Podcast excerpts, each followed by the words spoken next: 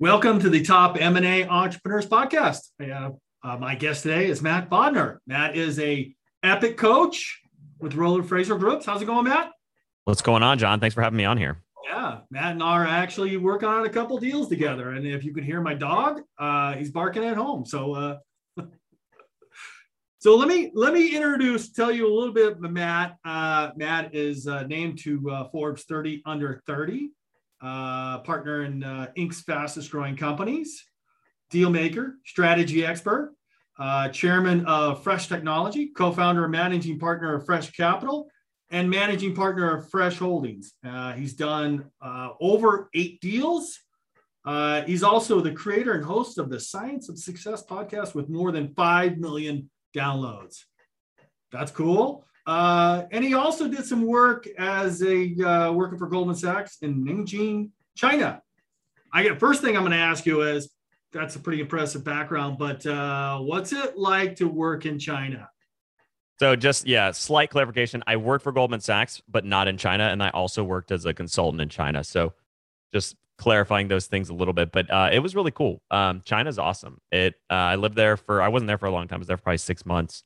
Yeah. Um, but it was amazing. That was back in like two thousand seven. So it was pre-Olympics, um, very like, you know, it still hadn't been like really modernized, westernized, developed. I mean, it had to some degree, but it was still very much kind of like Wild West-ish in a lot of fun ways. Um, but it was great. I really enjoyed it. Uh, my my Mandarin used to be pretty good. Now it's pretty rusty, but um, I still... Uh, what's the difference today is the perception of the C C P and the China Chinese people. Were you ever exposed to that or the government influencing? I mean, if you read anything about Jack Ma and Alibaba, yeah, his worst challenge is, oh my God, it's that the government actually owns his company. Yeah, I mean, I wasn't at the level where I was like interacting with that. Honestly, I was, most of the Chinese people I interacted with were like super entrepreneurial. You know, I mean, I I, I met very few folks who were Uh, really, other than kind of just on a surface level, sort of towing the party line, so to speak. But most of them were just as capitalist as anybody you would run into in the U S.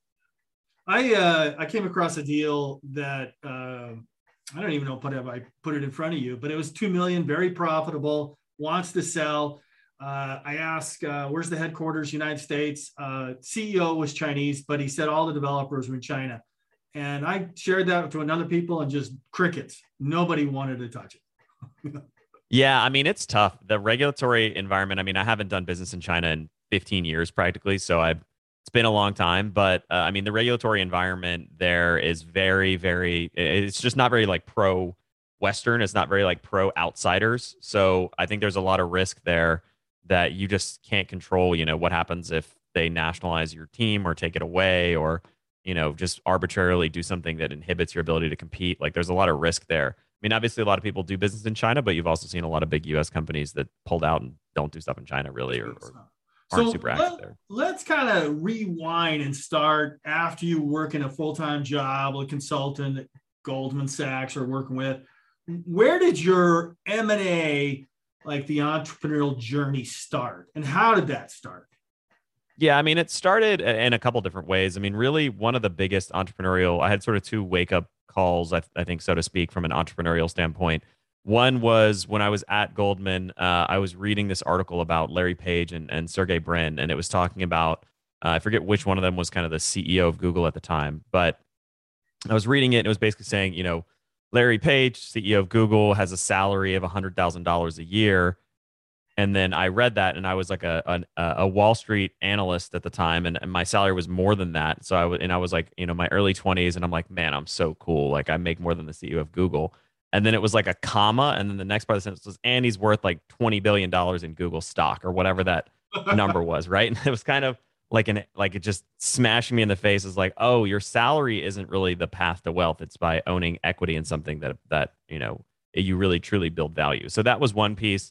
And then another one, I mean, it, the honestly, the four-hour Workweek by Tim Ferriss, I know it was sort of a seminal book for a lot of people.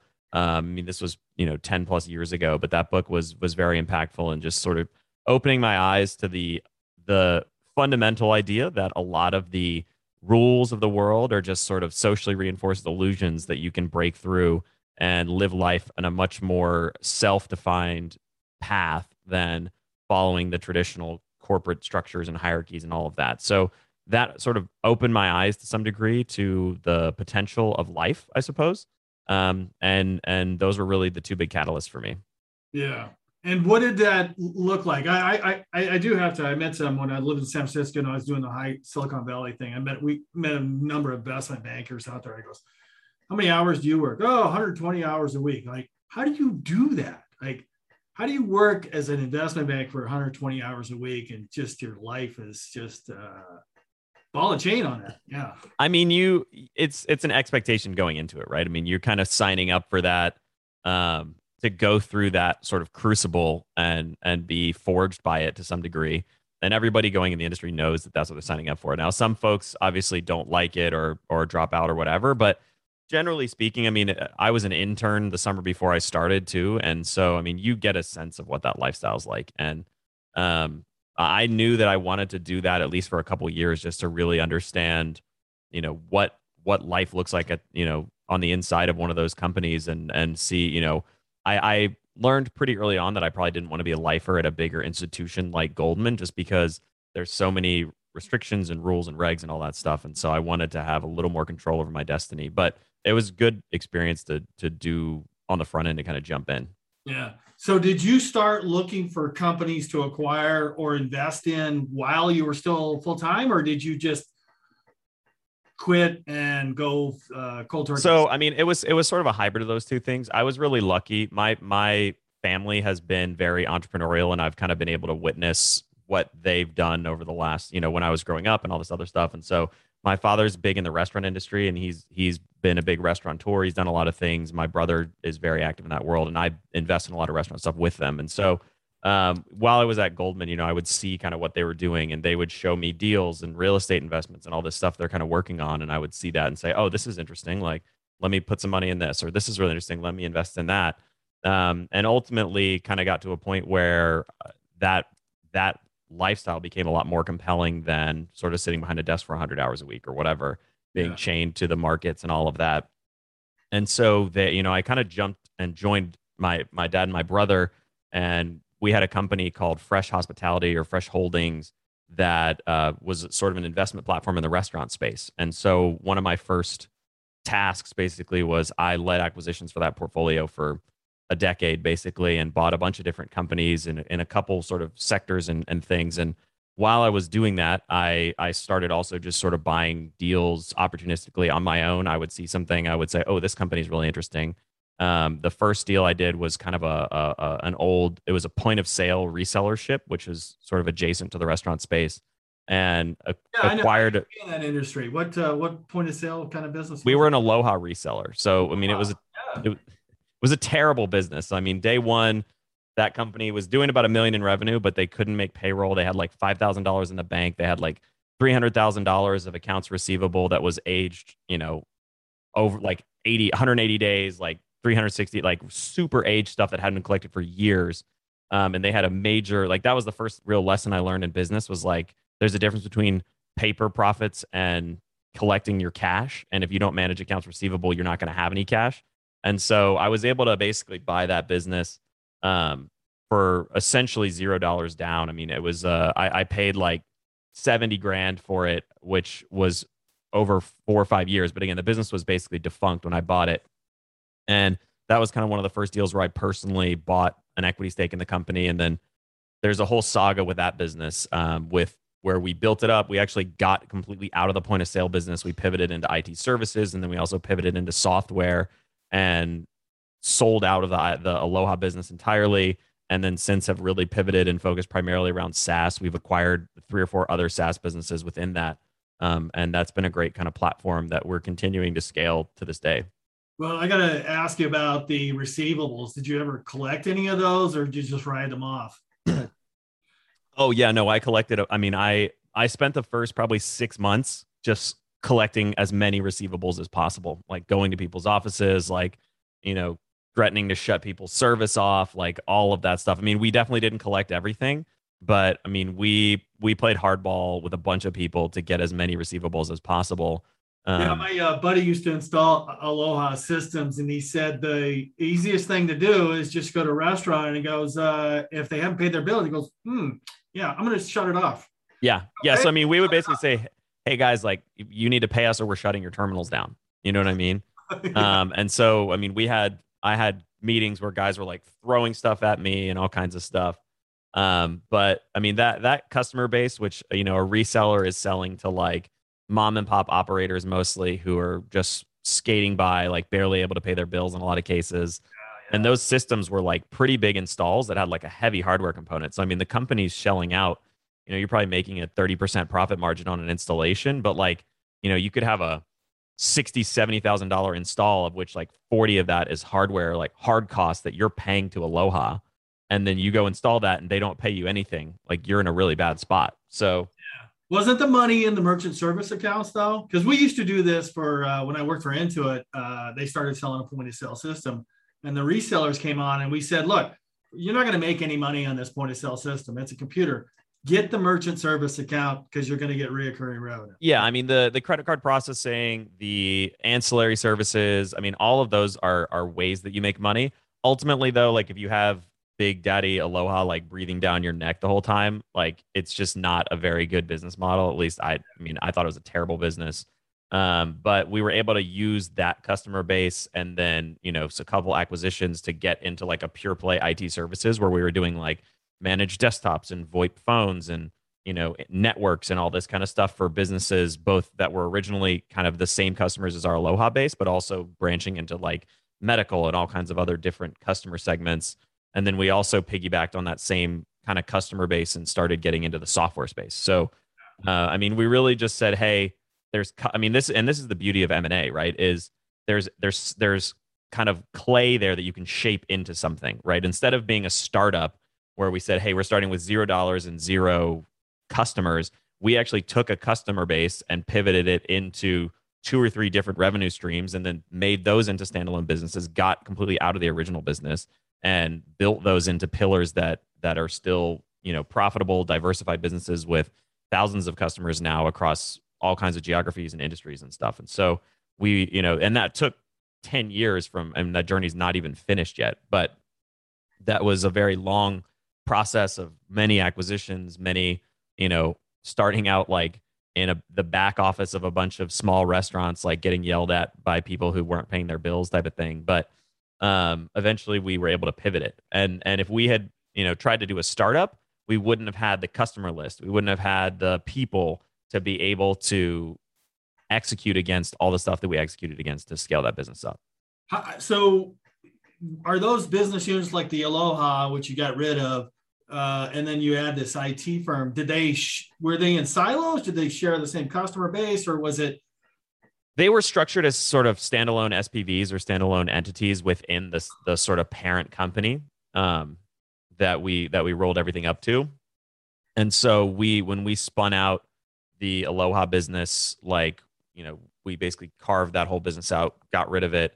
Um, and then kept the other two. And now, I mean, that, that company probably has, I don't even know, a half dozen, two, do- like a dozen L L Cs that all sort of roll up into its trunks and, and branches and so forth. But which is pretty typical for the way we, you know, we structure stuff, and most things are structured generally. So they're all sort of standalone, siloed business entities.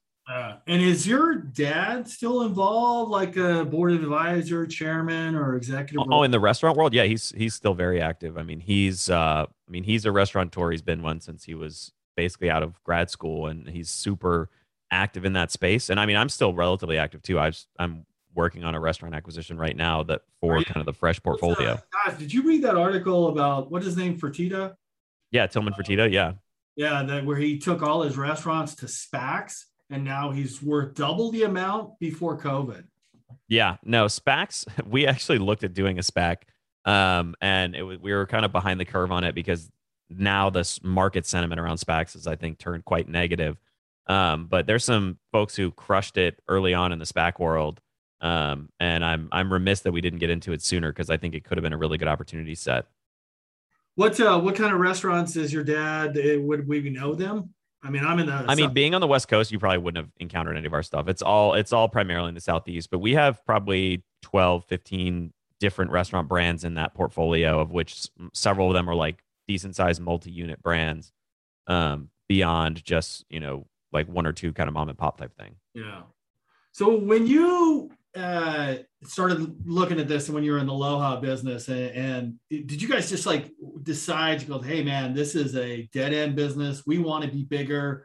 Let's kind of acquire something else. Where was that thinking and conversation? I mean, that, that the, the compressed timeline of like telling the story doesn't really do justice, but I mean, it was like years and years of like slogging it out and trying to figure it out until we finally, and we tried a bunch of stuff that didn't work too. I mean, we tried like startup, you know, sort of startups within the company where we'd say, hey, we're going to spin up a new division. We're going to do X, and it would blow up and not work. Or we, you know, hey, we're going to do Y. Ultimately, we just tested a, a bunch of different things. And part of it was just through acquisition, right? By buying, like we, one of our earlier acquisitions, we acquired a data center company that was basically going out of business.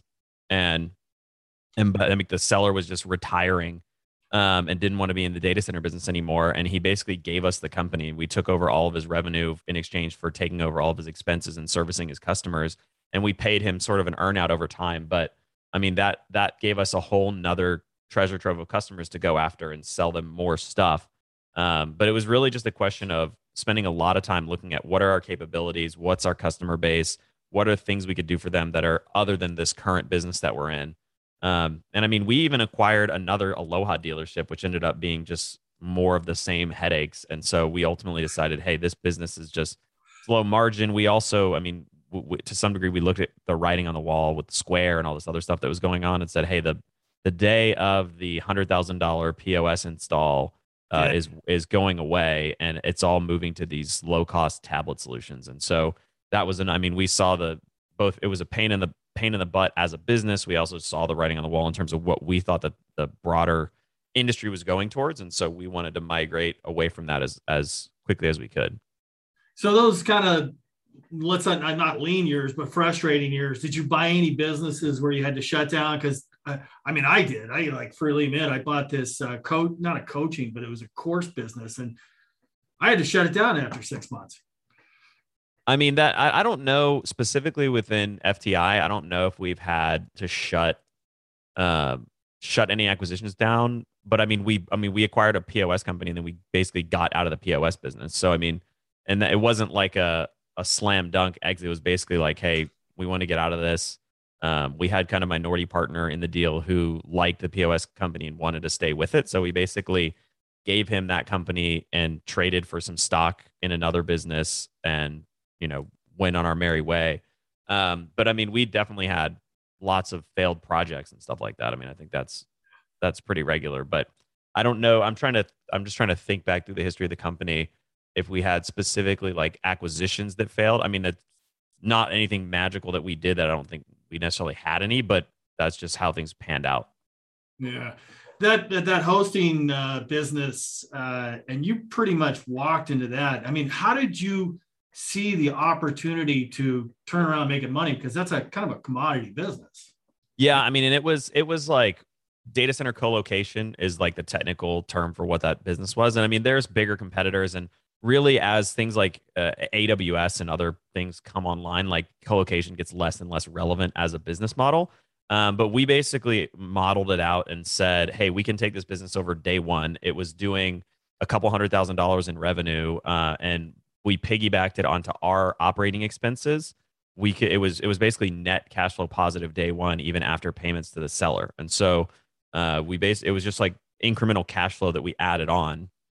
And then over time, you know, I mean, that business has basically treaded water, done okay, but we were able to use that customer base. We were able to use the credibility of having that. We were able to use that revenue stream to fund our bigger kind of I T services division and build out the sales team there and go and expand the customer base and do more stuff in like voice over I P phones and and networks and all these other kind of elements of the, of that business model. So um, we basically used what we could of of the company's infrastructure.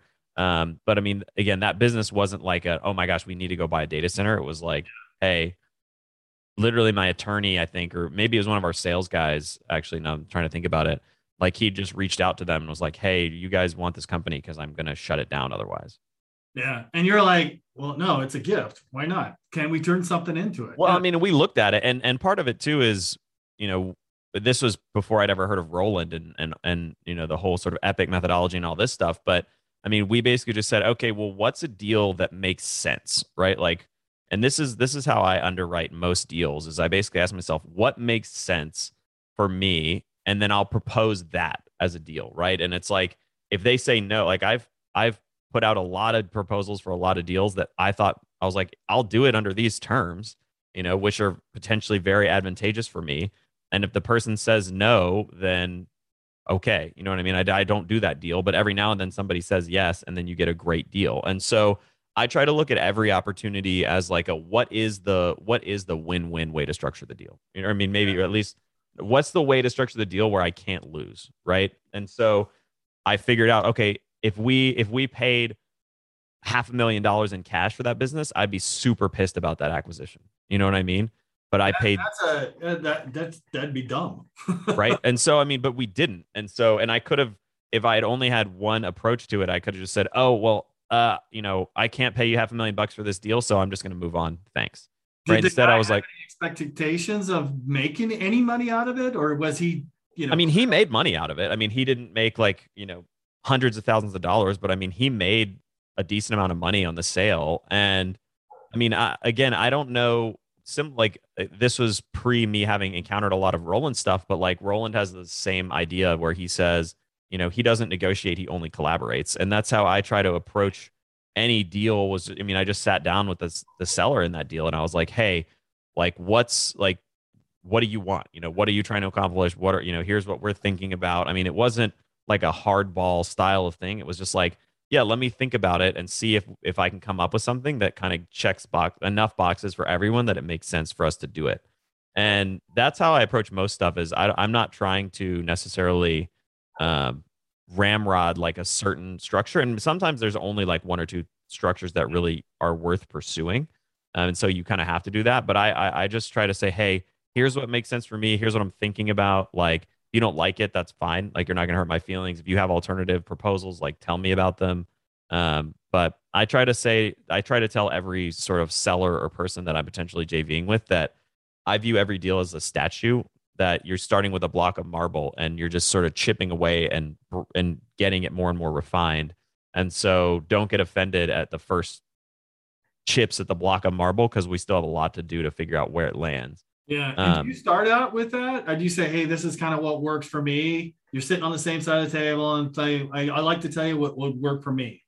I mean, I don't necessarily frame it in that way, but like what I'll usually say is like, I'll, I'll frame it to my, like, I'll think about it in that way. It's like, okay, well, at what terms would I do this deal? Right? Like, that's the question that I'm always asking myself. Instead of just saying no, it's like, okay, well, I would do it if the seller carried one hundred percent and it was positive carry. Right? So, and it was big enough to justify the time and effort that that would take. Now, you know, again, maybe the seller doesn't ever want to do that, but like, that's the starting point. It's like a spectrum, right? Where, what works for me, and then how far along can I get on that to where I start to get into the zone of like, it also works for the seller.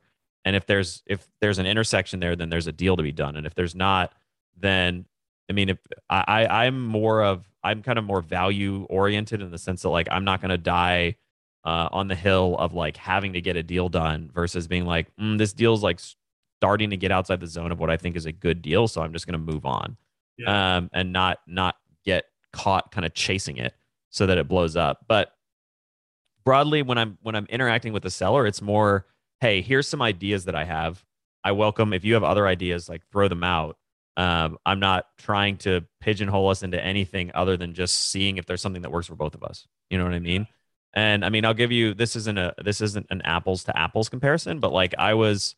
Um, I was pitching somebody on a deal maybe four or five months ago, and and like I, I could I could have just pitched like a, a straight, hey, I think the company is worth X, and I'll buy it at this price, you know, mostly all cash or maybe with some seller financing or whatever.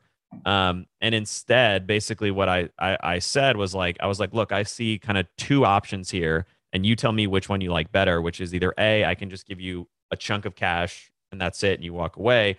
Or B, I can give you kind of payments over time that are equal to approximately what you're making in the business today. Maybe I, you can keep some equity upside, but it would be like passive ownership. And, you know, you can basically keep making that. You can have some upside kicker, and I'll step in and, and take over the company and kind of do what I think is best for it. And I, you know, threw that out as kind of a, you know, Hail Mary. I was like, I don't, I don't think they're going to take that when they could take all cash. And they were like, you know, I really like the sound of that one, the the deferred, you know, payments, and I can keep getting money every every year, every quarter, or whatever. And so, you know, that that like without me just tossing that out I, out there and just creating that possibility, they might not have ever told me that, and I might have just been pigeonholed and like, oh, I have to pay, I have to come up with, you know, four million dollars in cash to buy this company versus, hey, the seller's actually willing to to carry like a big chunk of this deal structure. Yeah, how, how would you know that? And what kind of questions did you ask to present those two offers? And let, let me give you like on the scale of things. You look at a business and say, I'm going to give him cash, and it's on this side, or I want. Uh, he's got this business, same business, but I'm going to ask for seven years of seller financing because it's zero out of pocket. It's five million out of pocket here. I mean, how did you know what kind of questions to ask to say, uh, I mean, that seems like the, uh, yeah, on both extremes. I, how did I mean, you to start, I just try to get a sense of what are they making from the business, right? Like that's, that's, uh, I've done a ton of baseline deals in my life, and most of them, they all stem from this premise of like, what are you making today, right? And especially for smaller businesses, it's like a lot of people think in that, you know, hey, I'm making two hundred fifty thousand dollars a year from the company today, right? That's what I'm taking out of it in a combination of salary and profits and all this stuff. And it, I, it, it's weird, but like, I don't characterize it as seller financing because I think that has like some baggage around it. I mean, sometimes I just put that in a term sheet and it's like, hey, I'm going to give you, you know, I want you to carry thirty percent of the deal or whatever. But that's usually if there's like more market, like brokers, advisors type stuff. But like for a baseline deal, the way I would, the way I framed pretty much every baseline deal I've ever done is we don't even talk about valuation. And I sidestep that question. And I use this framework to sidestep it, which is to basically say, hey, you're making three hundred grand a year out of your company. Here's what I, here's what I would propose. Let's create a structure where you keep making three hundred grand and we can partner together. And I'll bring some resources to the table to help the company grow. And we split the upside in some form or fashion, right? And so what that effectively does is, and and then you kind of come back in later and you say, okay, well, you know, I want to have like a, let's say, you know, if you're making three hundred grand, let's say for the next five years, the business will keep paying you three hundred grand. And then it'll kick out to a point where we just split the profits fifty fifty or sixty forty. Again, it depends on if they want to keep being active or whatever else. Effectively, that's like, you know, that sets a valuation and it sets a term and it's all seller finance, right? Like that's implied in that structure, but you do it without ever having that conversation about I'm going to pay you this and it's going to have this interest and you're going to carry it and blah, blah, blah. But the way I basically frame it is like, hey, you keep making what you're making. We'll split the upside in some way, right? If you want to go be passive and like ride off into the sunset, I'll take seventy percent of the upside, you take thirty, or I'll take eighty percent of the upside, you take twenty or whatever. Um, or if you want to be super active and you want me to keep being active, maybe it's like a sixty forty or fifty fifty or whatever. Um, and then, you know, I maybe I, bring... Uh, uh, sorry to interrupt. Oh, sorry. Keep so going. You, got, you say, hey, I'll, I'll keep giving you, it's two hundred thousand dollars a year. I'll give you for five years. It's a million dollars, kind of sets the valuation. And then the upside yep. is you bring your resources in. How do you determine who, how you're going to split that? Because you, they're doing the same thing, or they may be, you know, lagging or whatever. And uh, how, I mean, how- so again, you can do it. I mean, there's no right answer other than you can just do it in a way where you're not, um, you don't have to have a conversation about like what what what's the dollar value of what I'm bringing to the table, and what's the dollar value of what you're bringing to the table, right? I mean, sometimes you can. You can frame it like, and, and if you want to invest capital or it's a necessary component, like you can do a baseline deal where it's like, hey, let's, you know, I'm going to bring, let's say two hundred thousand dollars of growth capital to the table, and you keep making your two hundred grand a year. I'm going to put that in the business, and, you know, I'm going to take a majority stake, and I'll have sixty percent, you have forty percent, and, and we'll keep, you know, we'll, we'll keep going. In that scenario, you can maybe invest it as cash, or you can take out like a line of credit in the company's name and like use that as the capital that you're bringing. Or you can say, hey, I'm going to provide two hundred thousand dollars worth of resources or five hundred thousand dollars worth of resources. And that could be, you know, uh, like services in kind. It can be consulting. It can be like, maybe you have another business that you can grant them, you know, say, hey, if I were to give you, and this is something that that also Roland is really good at, which is basically like saying, all right, let's say I, this is how you frame it to a seller, right? Let's say I gave you half a million dollars or I put half a million dollars in the company. What would we spend that on to grow, right? So if we say, hey, we would spend one hundred thousand dollars on sales. Okay, that's one thing. We'd spend one hundred thousand dollars on marketing. Okay, that's another, right? And so we'll just use those two as examples. You can say, okay, great. Well, when I take over, I'm going to bring my marketing company to the table, and that marketing company is going to actually give us two hundred thousand dollars worth of marketing services for free, right? Or whatever. And so you can say that's effectively two hundred thousand dollars cash contribution, maybe even more than that, but you don't actually have to come up with two hundred thousand dollars. So, I mean, those are some just yeah, illustrations of ways to... Very good at, yeah. Yeah, exactly. So using, cre- figuring out ways you can sort of say, hey, I'm bringing non-monetary contributions. Now, you can also just do it where you can just, you know, it doesn't work in every case, but like you can take out a loan in the company's name and have that be your contribution, right? Uh, what happens to the owner? Uh, you know, normally those guys, uh, you know, when you're buying female, male or female, and you say they grew their business, but they're stagnant. You know, they just don't know how to get to the next level, which is what your two hundred thousand dollars or two hundred thousand dollars in marketing contribution does. Yep. Uh, how, how do they fit in after that for the next five years? Are they just They it varies. They, yeah. it, they can be totally passive, or they can still be running the company. Yeah. And I think part of that depends on what's what's your thesis for the deal and what's your what's your relationship. Like, do you want them to be involved or do you want them to completely be uninvolved? Right? Do you do you, and, and I think with a baseline, there's kind of an inherent element of their continued involvement to some degree, um, because otherwise, like a baseline's not really the right structure. Because if you want to buy them out completely, like get them out, you can still use seller financing, but a baseline is sort of implied that they're going to be involved on a go forward basis and you're going to come in and you're going to help split the growth or whatever. And so in that scenario, I think generally they're going to stick around. Now, I've done baseline deals where, you know, we've had to come in eighteen months later and be like, hey, look, I know you wanted to run the company, but like, it's not really working. Like, you know, you can keep your payments and everything, but let's figure out a way where you can focus on something else within the business that you really like to do. And maybe we bring in another manager from outside, or we find, you know, promote somebody from within to take over X Y Z function. And, you know, most, most people, if they're struck, they're, they're, they're stuck, they're frustrated, whatever, like they're going to know that it's not working and they need to like, they need something, or they need someone else to take over. Um, I mean, sometimes those are harder conversations, but I mean, a, a lot of times it's just, if you look at, okay, what happens if we don't change trajectories, right? Everybody loses. And so let's figure out something where we can create a win for everyone. Yeah, it sounds like your uh, Aloha experiences where if you don't pay us, we'll shut you down was a good working experience for these kind of conversations. Yeah. And I mean, I've, I mean, look, I've had a lot of like difficult conversations with people. I mean, I've, I counting, I mean, to some degree, the Aloha thing was like sort of a turnaround-ish. Um, but I mean, counting that business, I've turned around like two or three companies.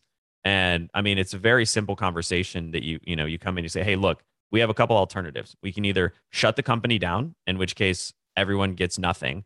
Or, I mean, you know, if you're, if you have like, or you can say, hey, you call your landlord and be like, hey, I have two options. I can either not pay you rent because I'm going out of business, or I cannot pay you rent for the next three months while I get the company fixed. Which one of those would you rather have happen? Right. And so like, that's an easy conversation to basically say, okay, well, I'll defer your rent for three months or whatever. And if they don't, they just be, okay, cool. Like, then I'm just going to close the business down, and, you know, it's a, it's a loss for you and it's a loss for me.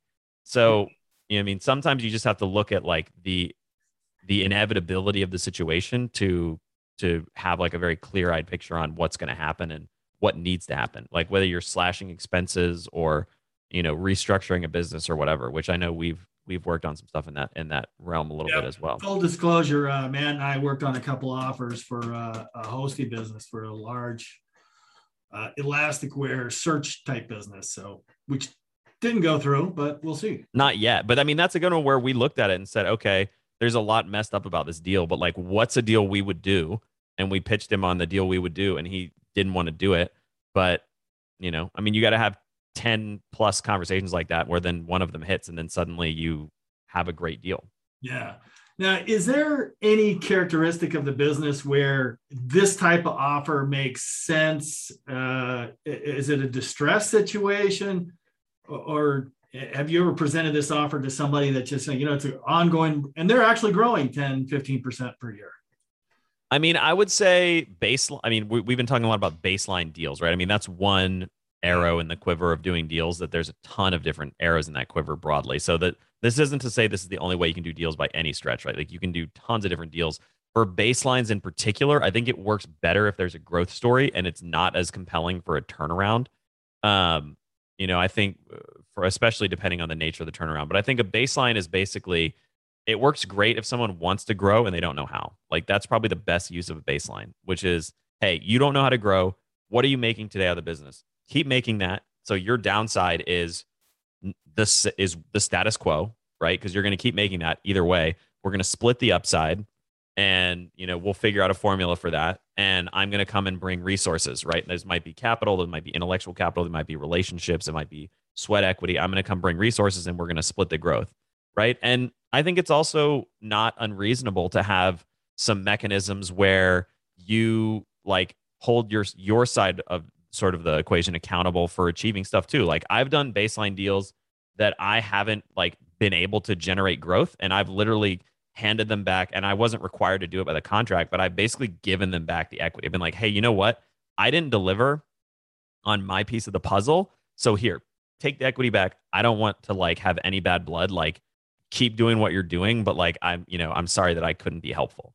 And I, you know, I mean that like, I would much rather do that and have like a, a a very honest conversation with them as opposed to, and like have them leave that being like, okay, you know what? Like he lived up to the ethos of our agreement versus being like, you know what? I haven't delivered, but like I'm keeping my equity anyway. Like I think that, you know, I, I don't want to have that kind of energy or vibe or whatever in my, in my dealings with people. So, you know, I mean, baseline deals don't work out in every case, right? But it's just a very de-risked way to do a deal because you have a lot of asymmetric upside for, you know, sort of a, a low contribution. And you also end up um, essentially, you know, getting like the, the seller to carry a huge piece of the deal without ever having to actually talk about like seller carry and valuation and all of these issues, which can get sticky and, and tricky to deal with. Yeah. I, I was curious as uh, if you could say that a baseline deal is good for uh, businesses that are stagnant, owner wants to stay, but unsatisfied. Um, because I think, I mean, it, I think that's the characteristics of the deal, uh, the better you get at presenting an offer that it will be accepted. Yeah, I think that's right. And, and, and to me, like baselines are one deal type, but I, it, the way that I look at doing deals is like, I'm always trying to collect what I would call kind of deal models or like mental models for ways to structure transactions. Yes. So that I, and, and they can be wholly disparate and like completely different from one another in the type of company they work for, the type of opportunity they present well into, uh, et cetera. And, and what I try to do is have as many different kind of deal models as I can, as I can keep in my head and I know work.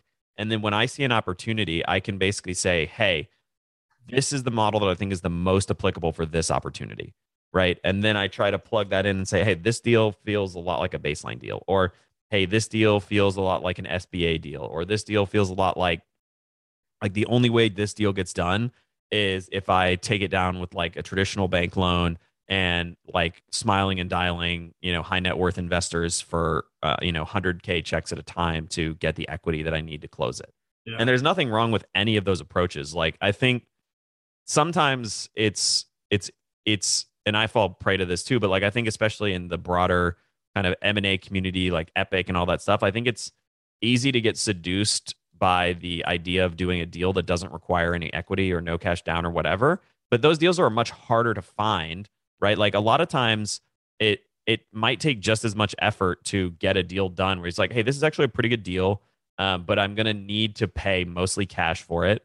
And I need to go raise a hundred, you know, a, a million dollars or a, a million and a half dollars of equity or whatever.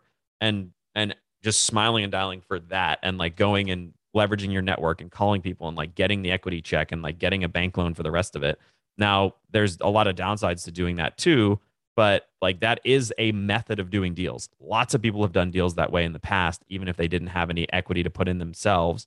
And it's it's another modality that you can use to do transactions outside of just trying to always find like, you know, an angle for a no cash deal. Now that said, I always I'm looking I, I always try to figure out, can this deal be done without equity? Right? Like those are there's like five different filters that I look to do to try and do that. But some deals that doesn't work, and it might still be a good deal that you're like, you know what, it can't, but I really like the company, the founder, the market, or whatever, and I still want to do it. And so I'm going to figure out another way to do it. Yeah. Do you have in mind uh, an exit strategy for the business the first day you go in? Like, or do you say, you know, I, I like the market, I like the people, uh, I like the growth potential of this. Um, uh, you know, let's see how we can afford it and or buy it. And then, you know, what's my exit strategy on this? I, I and I may be atypical about this, but I really don't try to have like a very tightly predefined exit strategy. And My my fundamental thesis is like, if it's a good deal and you execute well, it creates optionality from an exit standpoint, right? So like if the deal grows a bunch, if it's doing really well, if it's a great company, like you're going to have lots of things you can do from that point forward, right? You, I mean, three of the biggest paths would be A, you can just keep, if it's a cash flow generator, you can keep cash flowing the company and not sell it and just hold it for cash. Again, you don't necessarily have to do that, but that is an option. And if the company's run well and you've built it and it's great, it can just be like a passive cash cow type business potentially. I think scenario B would be do a recapitalization of the business, like a dividend recap or something like that, where, you know, you can basically pull a bunch of money out of the company without selling it by recapitalizing it in some way, whether that's with debt or equity or whatever. Um, and then the third would be just exiting and selling, right? And so I, I don't necessarily have a predefined, uh, I need to exit this business in three years or five years or whatever. It's more, hey, based on this opportunity, um, I know if we execute, we can maybe do any of those. And rather than lock myself into one course of action, I'd rather get to a place where the business has performed really well and then make a determination at that point. It's like, hey, maybe I just cash flow this thing and keep going. Or, hey, you know what? It's time to get out uh, for X Y Z reason. You know, we can get a crazy price. The market might be turning. Like we've really hit sort of a lot of the growth. Um, and, you know, we want to realize our economics or whatever. I mean, there's lots of reasons, but I, I say all that to say, I don't have like a predefined exit, because if the business does well, exiting or, or doing something else is really easy. And if it doesn't go well, then there's, then you're just going to be like dealing with that regardless, you know, and your exit plan yeah. didn't really matter. So the reason I bring that up, one of my prior, uh, prior guests, Michael Bereslawski, he buys SaaS businesses, content businesses, and then he buys them from somebody that's maxed out their capabilities. He brings his resources to it uh, and then grows it to whatever. But he knows, I, I gotta get, he's done three hundred. He's like, knows when to hold them, knows when to fold them, and knows when to run. Because if you hold them too long, it's less painful. He always sets it up for the next big fish. Yep. Yeah. And that's, I mean, if you're, if you're aiming for an exit, like there's a, there's very much a, a compelling argument um, to leave some blue sky for the next buyer, right? Like that's almost a key part of any good M and A sale. And the same thing applies in real estate too. Um, but, you know, not to necessarily try and extract every piece of value before you exit. And this is something Roland talks about, but to leave like, hey, the next person buying this, they want to have a story, like they they want and sometimes need to have a story that they can tell themselves of, hey, when we buy this, like there's still X Y Z opportunities to expand and grow and improve, versus just, oh, they did everything and now the business is just mature and we can't do anything to grow it. Like you're going to trade at a lower multiple than if you are like, oh, we still have ten more growth opportunities and five new markets we can get into. And like, we just started doing this. And like, sometimes like selling when that, like a lot of that stuff is about to happen, you can generate a lot more interest from buyers. Yeah. Yeah. So what did you learn from Epic that you weren't doing already?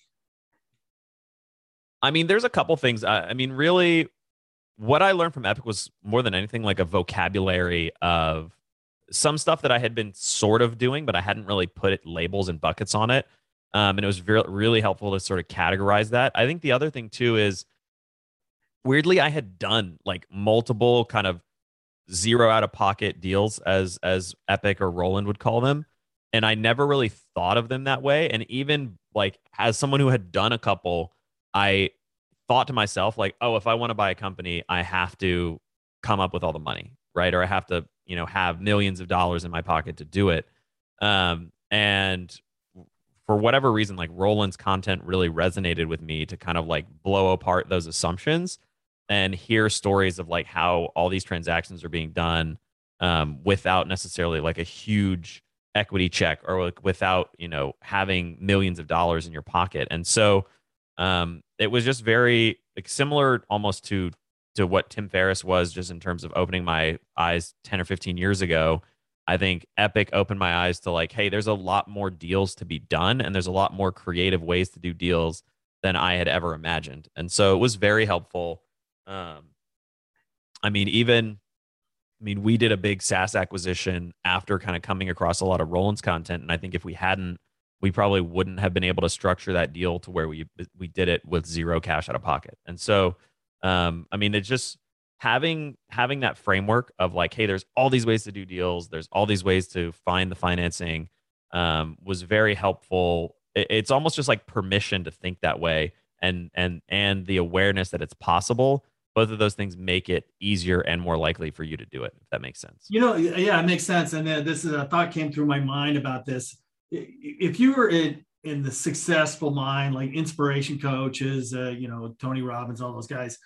Uh, if you first started out and you wanted to buy something, you would say from a, uh, you know, I can't afford that, right? But all the success coaches tell you, you know, stop saying that. Figure out how to say, I can't afford that. How do I do this? This yep. is the perfect scenario of a business like, well, that's a fifty million dollars business. Don't say I can't afford it because you can't. No, you know, nobody's going to write a check for, you know, one hundred million dollars. Say, how can I afford it? And yep. these are the resources too to do that.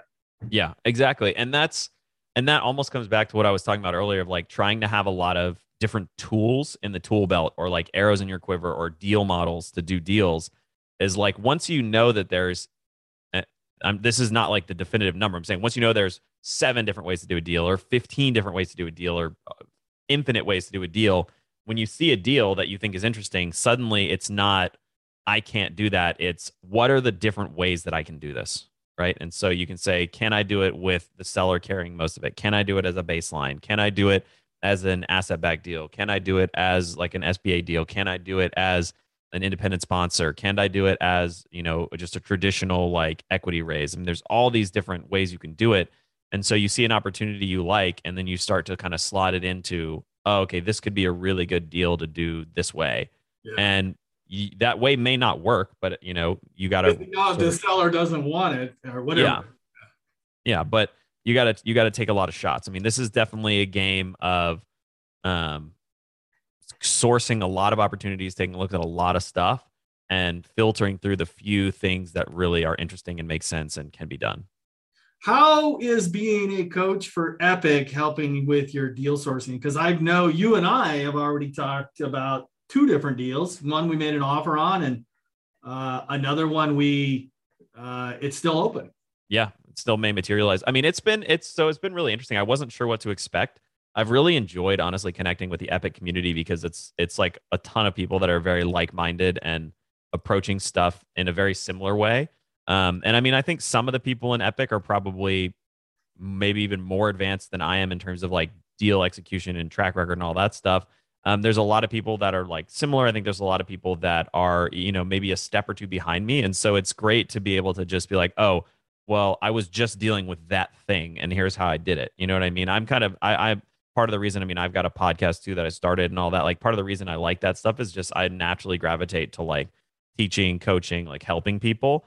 Um, and Epic has been great from that perspective, but it's also been great because I've connected with a lot of deal makers. Like, honestly, it's hard to, Um, it's almost hard to keep track of like a lot of the deals I get sent on Epic because I mean, some, many of them are just like somebody who like peeled a broker listing and is like showing it to me, which I'm like, that's I'm a, like, guys, that's a challenge. Like, uh, dude, th- this is a sim from a broker. And like, losing money, I have to like hammer I that home. Like, guys, yeah. I can go peel broker sims on my own. Like, I don't, if you send me something that's brokered, like it's the value proposition is like very low. Um, but there, I mean, I've been amazed. Like, there's some really innovative guys, and I would put you like near the top of that list in terms of folks who have been like sourcing stuff off market, like being really creative, like generating real opportunities. Um, and and it's been great. I mean, it's been a lot of fun. Uh, if, if I've probably been drink like it, it was m- probably more interesting deal flow than I thought I would see, like more quickly. Um, but it's been great. Yeah. Are you looking to say, hey, if I could just get a wash, reprint, rinse, repeat model in there? Or are you just, I mean, I looked at the bio, you're in real estate, you're into restaurants. Is a, restaurants is something I avoid a thousand percent. If my family wasn't in it, I wouldn't be in it, right? I mean, it's this very specific niche that we, we have a lot of expertise and that kind of stuff. But yeah. Are you looking to continually move up or a certain model? Or is this, you know, any deal that comes on, I'm going to see what kind of proposal I can make, and then we're going to do it because it's fun. And there's nothing wrong about doing what's fun. Yeah. I mean, I'm, I'm a deal guy, basically. You know what I mean? I like doing deals. I like looking for them. I like negotiating them. I like putting them together. And so I'm always just kind of hunting around for the next deal. And I just like to do it. You know what I mean? I probably could make my life easier and like look at less deals and slow the pace down a little bit, but I'm also very, um, I'm still very like hungry, and I feel like I haven't, you know, I want to execute much more than I've executed so far. And so, um, you know, maybe at some point I'll, I'll slow down, but really I just want to get to like, I, I'm a poker player too. Um, played in the World Series of Poker the last handful of years, like sans COVID. And, uh, you know, I just want to get to like the big, the big game. You know what I mean? Like I want to, I want to keep leveling up to where I'm looking at massive companies and like huge deals and stuff. Um, and so I, I, I just look at it as like every deal is just accumulating chips so that I can keep playing like a bigger poker hand, basically. Yeah. We, uh, I just got off the phone with a proposal we made to a restaurant, which I'll talk to you about after this. Uh, they're on trending doing eighty million a year, and they were wanting us to look at raising money. And I said, look, we're not interested in helping you raise two million. I mean, it's just as easy to raise twenty million as it is two million. Yep. Because it requires the same skills. You just got, you're rewarded more.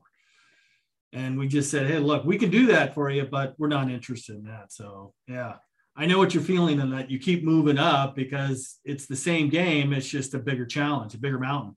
That's right. And I mean, it gets more competitive too, right? I mean, you start to butt heads with like big private equity groups and all this stuff, which I try to stay under their radar at least for now. But um, at some point, my goal is to to level up the uh, the level of deals that we're looking at and, and do bigger transactions. Yeah, beautiful. How did you get to five million downloads on your podcast? Because this is a podcast, it's on YouTube and all the other stuff. How did you get to five million? That's a whole episode and a half probably worth of stuff. Um, you but, got I mean, five minutes and that's it. The yeah, I've, I mean, honestly, I've been doing that show for six plus years at this point. So it's been around for a long time. Um, when we launched originally, we, we launched on like a, in partnership with an, like a website that was kind of in our niche. And so we were able to get some initial sort of snowball traction from their audience base.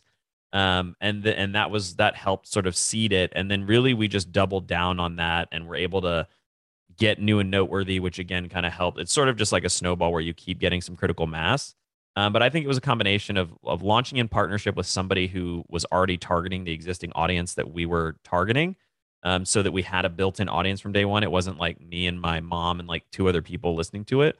Um, and that was very helpful. And then I think really the other piece is just we've been able to uh, just get some cool guests on the show over the last like six plus years, you know, lots of people in sort of the psychology, personal development, even the business world who are, you know, not like insanely famous, but I mean, we've had people from Shark Tank, we've had like famous astronauts, we've had, you know, championship poker players, we've had like some of the top psychologists and like psychology influencers in the world, like all this stuff. And most of that is the same thing.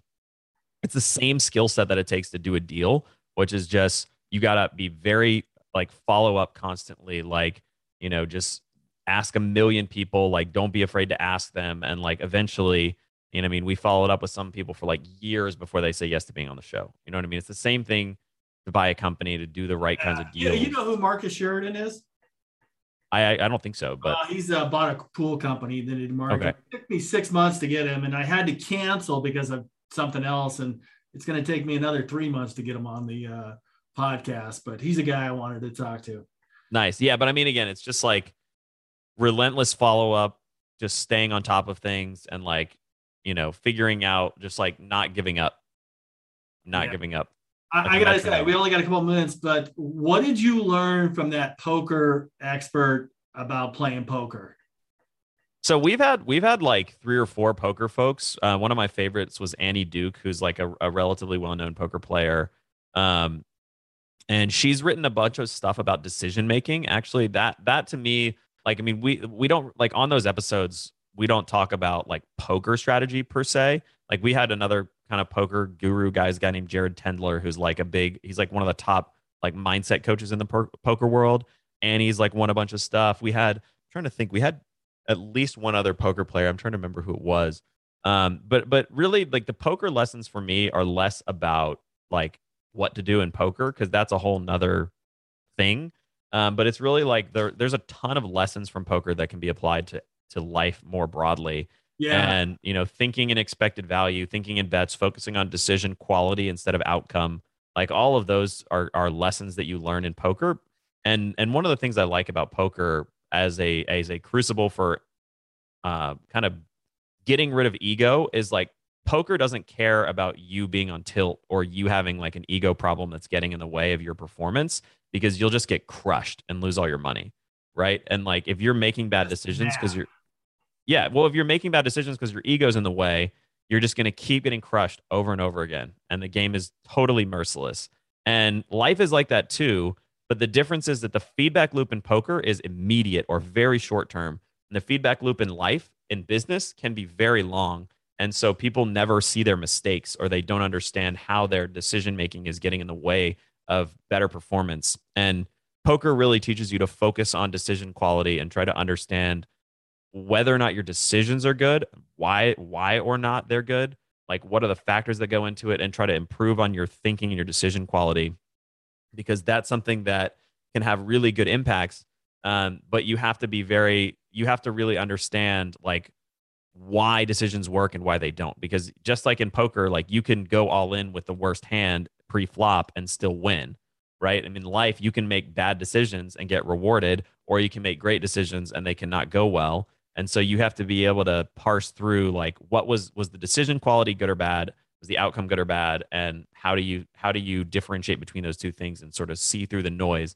Much, much harder to do in business than it is in poker, because uh, poker is a very definitive mathematical framework. Um, but it's still a great crucible to teach the importance of those lessons as a whole. Yeah. What is that? I can't remember who said it. You can deny reality, but you can't deny the consequences of reality. Yep. Yeah, exactly. And poker just teaches you that in a very short time frame. It's where you learn that like, I need to get out of my own way and figure out what works. And if I don't, then I'm just going to keep getting destroyed. Yeah, yeah. Beautiful. Matt, thank you so much for your time. I greatly appreciate it. And we'll be talking soon. John, thanks so much for having me on here. Uh, it was an honor. And uh, and I appreciate you uh, you inviting me. I'm going to stop recording, and then I'm going to